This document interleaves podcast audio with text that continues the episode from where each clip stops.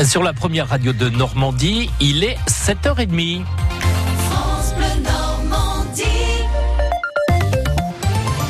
Votre journal avec Nolwenn Lejeune. Accès à la santé, proximité, exigence démocratique et urgence climatique. Voici les axes forts des millions de contributions qui ont alimenté le grand débat. Mais ce qui ressort surtout, a détaillé Édouard Philippe hier, c'est un ras-le-bol face aux impôts et une demande de justice fiscale. Cela représente 40% des contributions. Emmanuel Macron doit annoncer des mesures concrètes à partir de la semaine prochaine. Alors à quoi peut-on s'attendre, Nicolas Ballu la baisse des impôts pourrait passer par une réforme de l'impôt sur le revenu, plus de tranches, un barème plus progressif. La suppression de la taxe d'habitation pour tous d'ici 2022 a déjà été annoncée et Gérald Darmanin, le ministre des Comptes publics, a également proposé une suppression de la redevance audiovisuelle. Le problème, c'est que des baisses d'impôts, ça se finance, tout comme les mesures que vont annoncer Emmanuel Macron, tout comme les 9 milliards d'euros par an à trouver pour la dépendance. Ce week-end, Gérald Darmanin a donc mis les pieds dans le plat. Il faut de nouvelles économies, ou bien on supprime les niches fiscales, ou bien on travaille davantage.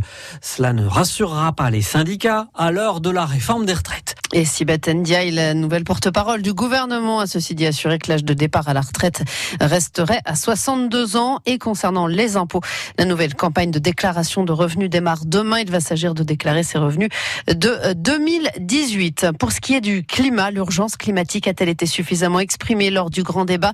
Comment y faire face désormais? Voici, quelques-unes des questions que nous poserons tout à l'heure à l'invité France Bleu à 8h15, Hugues Mignotte, un des organisateurs des marches pour le climat à Caen l'enquête après la mort d'un enfant de deux ans renversé par une voiture dans la Manche samedi soir. Une personne s'est présentée dimanche soir à la gendarmerie de Saint-Hilaire-du-Harcouët. Elle est toujours entendue, elle, elle, était toujours entendue hier soir. On ne sait pas si cette personne est l'auteur de l'accident. Une enquête ouverte pour meurtre à Caen, selon le journal Ouest France, après la découverte du corps d'un homme de 38 ans dans son appartement du quartier de la Folie Couvre-Chef jeudi. Ses proches s'inquiétaient de ne plus avoir de nouvelles. Le corps retrouvé portait de nombreuses traces de coups, laissant penser à une bagarre ou un tabassage. Euh, trafic ferroviaire perturbé hier sur la ligne Paris-Cherbourg. Un homme de 36 ans a été percuté par un train en gare de Caen vers 17h jusqu'à une heure de retard. Plusieurs trains ont même dû être supprimés. La victime est grièvement blessée. Elle a été transportée euh, dans un hôpital. La caserne d'Avranches porte désormais le nom d'Arnaud Beltrame, le colonel qui s'est substitué à une otage lors de l'attentat de Trèbes en mars 2018 et qui a été tué par un terroriste. Arnaud Beltrame avait commandé la compagnie de gendarmerie d'Avranches de 2010 à 2014. L'inauguration a eu lieu hier en présence du secrétaire d'État auprès du ministre de l'Intérieur, Laurent Nunez.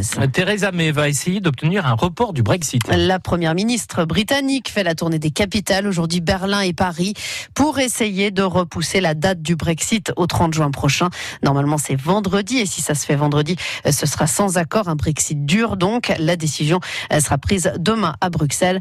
Et pour cela, il faut que les 27 soient d'accord. L'avenir de Benjamin Netanyahou dans la balance en Israël. Plus de 6 millions d'Israéliens sont appelés aux urnes aujourd'hui pour élire leur parlement. Le pays a connu une campagne électorale marquée par la vulgarité et la violence verbale. Il avait préparé ce match depuis 15 mois. Guy Noves a remporté sa bataille contre la Fédération française de rugby. Les prud'hommes ont en effet estimé que son licenciement pour faute grave était infondé. L'ancien sélectionneur du 15 de France a obtenu un peu plus d'un million d'euros de dommages et intérêts. C'est trois fois moins que ce qu'il demandait. Mais les prud'hommes ont estimé qu'il n'avait pas fourni de justificatifs suffisamment probants pour réclamer de telles sommes. Mais pour Guy Noves, l'essentiel n'était pas dans le chèque à 65 ans.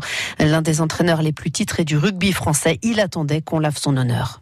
J'ai un peu la tête dans les nuages, mais je vous assure que j'ai passé beaucoup de temps euh, euh, la tête euh, basse. J'ai passé 40 ans au stade toulousain, 21 ans dans un collège, donc quand tout d'un coup on vous stoppe pour des raisons qui n'en sont pas, effectivement ça, gâche un petit peu ce à quoi on croit. Jusqu'à ce jugement, on a l'impression qu'il y a quelque chose qui n'a pas marché. Donc oui, ça, a gâché ma fin de vie. Retrouver son honneur, c'est très important quand on lutte depuis tout petit, quand on a été éduqué comme ça. Je pense à ma maman, je pense à mon papa qui est décédé. Je ces personnes-là qui m'ont élevé, qui m'ont éduqué dans un climat euh, modeste, etc. Donc c'est important l'honneur. Et euh, mon honneur a été remis en question parce que des gens l'avaient décidé comme ça. Aujourd'hui, on considère qu'ils ont eu tort. Ça, ça me convient. Voilà. Après, euh, ils font leur chemin, je ferai le mien. Et la Fédération française de rugby, de son côté, salue la sagesse du Conseil des prud'hommes de Toulouse, selon son avocat maître Joseph Aguera. Hier, celui-ci ne savait pas encore si la fédération allait faire appel. Guinoves, lui, ne le fera pas. Toutes les réactions et vidéos sur francebleu.fr. Les Normands sont les premiers en vacances cette année. Une dernière vacances avant l'été, deux semaines de congés qui s'achèveront par le week-end prolongé de Pâques le 22 avril. Après un retour des températures fraîches la semaine dernière, avec même quelques flocons, certains d'entre vous avaient hâte de partir vers des endroits plus chauds, Marianne Yotis.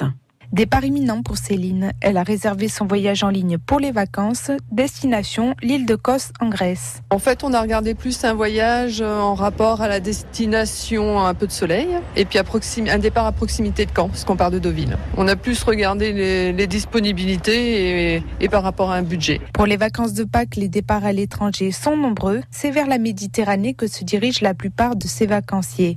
Un constat que partage Vanessa, conseillère à l'agence de voyage Salin Holidays les clients recherchent plutôt des destinations soleil, donc Canaries, Égypte et euh, la Tunisie qui accroît son développement. Les gens recherchent un petit peu à s'évader euh, à quelques heures de vol, entre 3, 5 heures, 6 euh, heures de vol. Donc tout ce qui est Canaries, Crète, tout ça sont des destinations qui sont sollicitées sur la période. Un moyen pour certains de changer d'air. Nadine, elle, préfère profiter de ses congés en Bretagne avec sa famille. C'est joli, il y a des beaux coins, tout. Il n'y a pas besoin d'aller loin pour se reposer, pour partir en vacances, c'est ce que je veux dire. Il n'y a pas besoin d'aller à Nice, à Saint-Trope. Hein. Euh, les uns sur les autres, c'est pas mon style de vacances. Si certains Normands font un break au soleil pour le printemps, la grande majorité ne part pas pour les vacances de Pâques. Un reportage France Bleu de Marianne Yotis. Et si on ne part pas, justement, quel temps pour les vacances en Normandie? On voit tout cela dans un instant, juste avant. un mot des courses. Le Quintet qui se court aujourd'hui à Compiègne.